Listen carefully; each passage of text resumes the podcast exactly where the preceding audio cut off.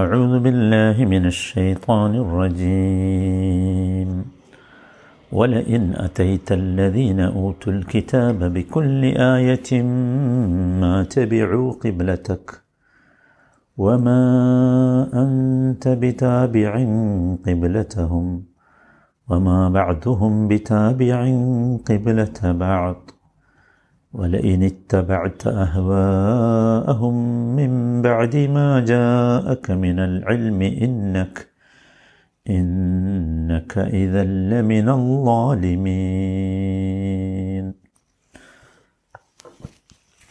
നൂറ്റി നാൽപ്പത്തഞ്ചാമത്തെ ഈ വചനം രണ്ടാമത്തെ ദിവസമാണ്. ولئن أتيت الذين أوتوا الكتاب بكل آية ما تبعوا قبلتك. വേദം നൽകപ്പെട്ടവരുടെ അടുക്കൽ നീ എല്ലാ തെളിവുകളും കൊണ്ട് ചെന്നാലും അവർ നിൻ്റെ ഖിബിലയെ പിന്തുടരുന്നതല്ല. വമാ അൻത ബിതാബിഇൻ ഖിബ്ലതഹു, അവരുടെ ഖിബിലയെ നീയും പിന്തുടരുന്നതല്ല. വമാ ബഅദുഹും ബിതാബിഇൻ ഖിബ്ലത ബഅദ്, അവരിൽ ഒരു വിഭാഗം മറ്റൊരു വിഭാഗത്തിൻ്റെ ഖിബിലയെ പിന്തുടരുന്നില്ലല്ലോ. ولئن اتبعت أهواءهم من بعد ما جاءك من العلم إنك إذا لمن الظالمين. നിനക്ക് ശരിയായ അറിവ് വന്നു കിട്ടിയ ശേഷം നീയെങ്ങാനും അവരുടെ ഇച്ഛകളെ മോഹങ്ങളെ പിൻപറ്റിയാൽ നീയും അതിക്രമകാരികളുടെ കൂട്ടത്തിൽ തന്നെയായിരിക്കും. ഇതിൻ്റെ ആദ്യ ഭാഗമാണ് നമ്മൾ വിശദീകരിച്ചത്. ولئن أتيت الذين ഊത്തുൽ കിതാബ ബികുല്ലി ആയത്തിൻ മാ തബിഉ ഖിബ്ലതക, അതുവരെ നമ്മൾ വിശദീകരിച്ചു. ഇനി വമാ അൻത ബിതാബിഇൻ ഖിബ്ലതഹും, വമാ അൻത ബിതാബിഇൻ ഖിബ്ലതഹും, അവരുടെ ഖിബ്ലയെ നീയും പിന്തുടരുന്നതല്ല.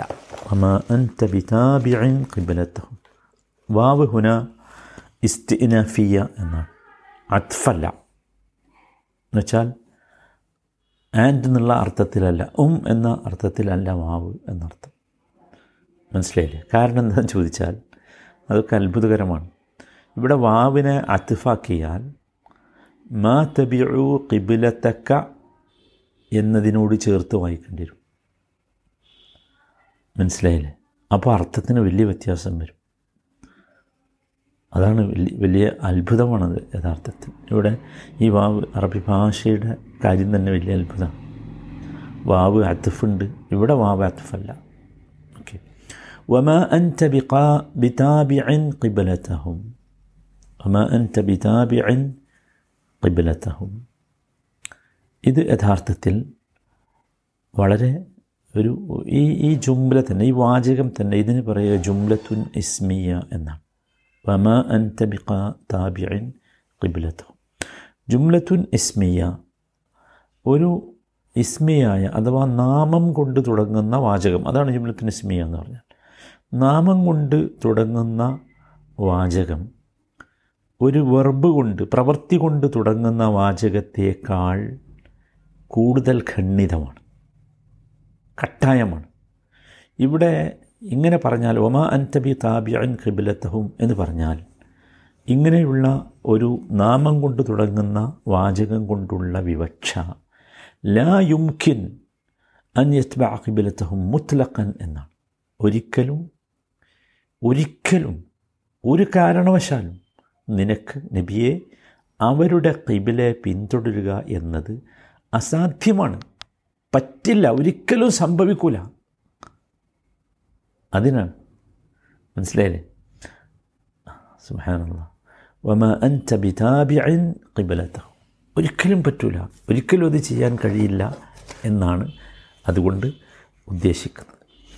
ഇവിടെ നമുക്കറിയാം, നമ്മൾ നേരത്തെ പറഞ്ഞു, ഇന്നലത്തെ ക്ലാസ്സിൽ പറഞ്ഞല്ലോ, ഇവർക്ക് യഥാർത്ഥത്തിൽ ഇത് മനസ്സിലാത്തതുകൊണ്ടല്ല, പക്ഷേ ഒരുപാട് കാരണങ്ങൾ നമ്മൾ എണ്ണി പറഞ്ഞു. ആ കാരണങ്ങളാണ് ഇവരെ നബി തിരുമേനി പറയുന്ന ഈ ഖിബ്ലയിലേക്ക് തിരിയാതിരിക്കാൻ, കഅബ ഖിബ്ലയായി അംഗീകരിക്കാൻ അംഗീകരിക്കാൻ അവർ അംഗീകരിക്കാതിരിക്കാൻ അവരുടെ കാരണമെന്ന്.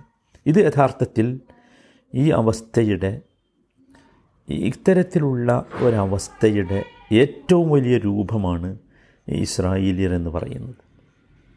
അവരുടെ മുമ്പിൽ എത്ര തെളിവ് ന്യായമൊക്കെ വന്നാലും ശരി അവർ സ്വീകരിക്കില്ല.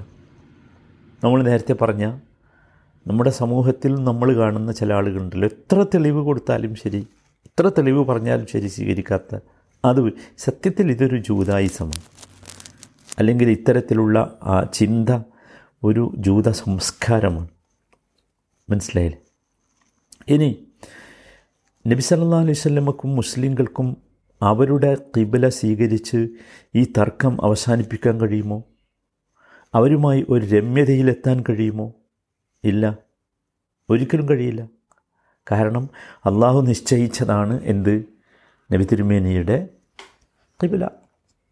അതിനെ ഏതെങ്കിലും രീതിയിൽ ഒരു അഡ്ജസ്റ്റ്മെൻറ്റ് ചെയ്ത് ശരിയാക്കാൻ നബി സല്ലല്ലാഹു അലൈഹി വസല്ലമക്ക് പറ്റുമോ? അത് പറ്റില്ലല്ലോ. അള്ളാഹു തീരുമാനിച്ചതല്ലേ നബിക്ക് സ്വീകരിക്കാൻ കഴിയൂ എന്ന് മാത്രമല്ല, ഒരു വാചകം കൂടി നമ്മൾ ചേർത്ത് വായിച്ചാൽ കൃത്യമായി മനസ്സിലാകും. വമാ ബഅദുഹും ബിതാബിഇൻ ഖിബ്ലത ബഅദ്. നിനക്കൊരിക്കലും അവരുടെ ഖിബ്ലയെ സ്വീകരിക്കാൻ പറ്റില്ല. അതിനേക്കാൾ രസകരമായത് വമാ ബഅദുഹും ബിതാബിഇൻ ഖിബ്ലത ബഅദ്, അവരിൽ ഒരു വിഭാഗം മറ്റൊരു വിഭാഗത്തിൻ്റെ ഖിബ്ലയെ പിന്തുടരുകയില്ല, സ്വീകരിക്കുകയില്ല. അതാണ് വമാ ബഅദുഹും എന്ന് വെച്ചാൽ അവരിൽ എന്ന് പറഞ്ഞാൽ ഉദ്ദേശിക്കുന്നത് വേദക്കാരാണ്. വേദക്കാരിൽ ഒരു വിഭാഗം മറ്റൊരു വിഭാഗത്തെ എന്ന് പറഞ്ഞാൽ ജൂതന്മാർ ക്രിസ്ത്യാനികളുടെ, അല്ലെങ്കിൽ ക്രിസ്ത്യാനികൾ ജൂതന്മാരുടെ ഖിബ്ല എന്ത് ചെയ്യില്ല, സ്വീകരിക്കില്ല. എന്താ കാരണം? ജൂ ക്രിസ്ത്യാനികൾ പറയുന്നത് ജൂതന്മാർ കുഫാറുകളാണ് എന്നാണ്, ജൂതന്മാർ പറയുന്നത് ക്രിസ്ത്യാനികൾ കുഫാറുകളാണ്, അവർ ശരിയായ രീതിയിലല്ല എന്നാണ്. നമുക്കറിയാം അത്. കാരണം ഒരിക്കലും നസാർ ഈസാ നബിയെ, യേശു ക്രിസ്തുവിനെ ആരംഗീകരിക്കുന്നില്ല? ജൂതന്മാരംഗീകരിക്കുന്നില്ല. അതാണ്. അപ്പോൾ ഒരിക്കലും അവർക്ക് എന്തു ചെയ്യാൻ പറ്റില്ല, പരസ്പരം ഒരു വിഭാഗത്തിന് മറ്റൊരു വിഭാഗത്തിൻ്റെ ഖിബ്ലയെ അംഗീകരിക്കാൻ സാധ്യമല്ല. അതാണ് ജൂതന്മാരുടെ ഖിബ്ല ഏതാ? ബൈത്തുൽ മുഖദ്ദസാണ്, അല്ലെങ്കിൽ സഖ്റയാണ്, മസ്ജിദു സഖ്റയാണ്, അല്ലേ? നസാറാക്കളുടെ ഖിബ്ലയോ? അവർ സൂര്യൻ എങ്ങോട്ടാണോ, സൂര്യൻ്റെ ദിക്കിലേക്കാണ്. അതാണ് സൂര്യൻ ഉദിക്കുന്ന ദിക്കിലേക്കാണ് അവരുടെ ഖിബ്ല. മനസ്സിലായില്ലേ? മുസ്ലിങ്ങളെ സംബന്ധിച്ചിടത്തോളം എന്താണ്? മുസ്ലിങ്ങളെ സംബന്ധിച്ചിടത്തോളം എന്താണോ അല്ലാഹു തആല നിശ്ചയിച്ചിരുന്നത് അതാണ് മുസ്ലിങ്ങളുടെ ഖിബ്ല. അതാണ് വ്യത്യാസം. അപ്പോൾ ഇവിടെ നമ്മൾ ഓർക്കേണ്ട, അല്ലെങ്കിൽ പാഠമായി നമുക്ക് കിട്ടേണ്ട ഏറ്റവും പ്രധാനപ്പെട്ട ഒരു സംഗതി, ഇങ്ങനെ ഒരു തർക്കം, ഒരു അഡ്ജസ്റ്റ്മെൻറ്റിൽ തർക്കം അവസാനിപ്പിക്കാൻ ഇവിടെ കഴിയുകയില്ല. കാരണം ഒന്ന്, ഇത് അള്ളാഹുവിൻ്റെ തീരുമാനമാണ്. രണ്ട്, അവർക്കിടയിൽ തന്നെ ഖിബ്ലയുടെ വിഷയത്തിൽ തർക്കമുണ്ട്. അതാണ്. അപ്പോൾ മുസ്ലിങ്ങൾ ഇനി ഏതെങ്കിലും ഒരു വിഭാഗത്തിൻ്റെ ഖിബ്ലയെ സ്വീകരിച്ചാലും തർക്കം എന്താവും? തുടരും. ജൂതന്മാരുടെ ഖിബ്ല മുസ്ലിങ്ങൾ സ്വീകരിച്ചു എന്ന് ക്രിസ്ത്യാനികൾക്ക് ദഹിക്കില്ലല്ലോ, തിരിച്ചു. മനസ്സിലായി? അപ്പോൾ ഇവിടെ യഥാർത്ഥത്തിൽ സുസ്ഥിരമായ ഒരു ഖിബ്ല അത് മസ്ജിദുൽ ഹറാമാണ്. അത് എന്തില്ല, മാറേണ്ട കാര്യമില്ല. അതാണ് ശരി, അതാണ് ശരി. അത്തരത്തിലുള്ള ഒരു തീരുമാനമാണെന്ത്? അള്ളാഹുവിൻ്റെ തീരുമാനം. ആ തീരുമാനത്തെയാണ് നിങ്ങളെല്ലാവരും അംഗീകരിക്കേണ്ടത് എന്നതാണ് ഈ വചനത്തിൻ്റെ ഏറ്റവും പ്രസക്തമായ ഭാഗം.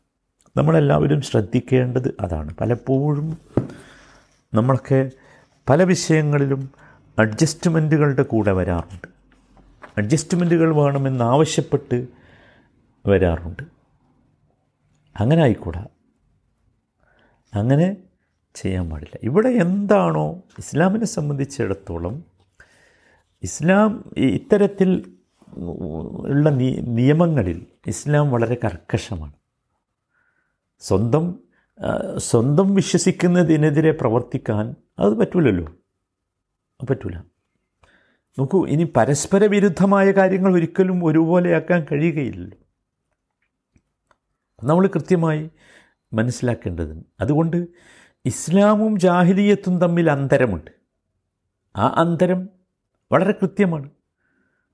അത് വിവേചിക്കുകയാണ് യഥാർത്ഥത്തിൽ എന്ത് ഈ ഖിബിലയുടെ മാറ്റത്തിലൂടെ അള്ളാഹു ഉദ്ദേശിക്കുന്നത് നേരത്തെ പറഞ്ഞല്ലോ എന്തിനാണ് ഈ മാറ്റം എന്നുള്ളത്. ആരാണ് നബി തിരുമേനിയെയും സത്യത്തെയും പിന്തുടരുന്നത് എന്ന് മനസ്സിലാക്കാൻ വേണ്ടി തന്നെയാണെന്ത് ഈ മാറ്റം.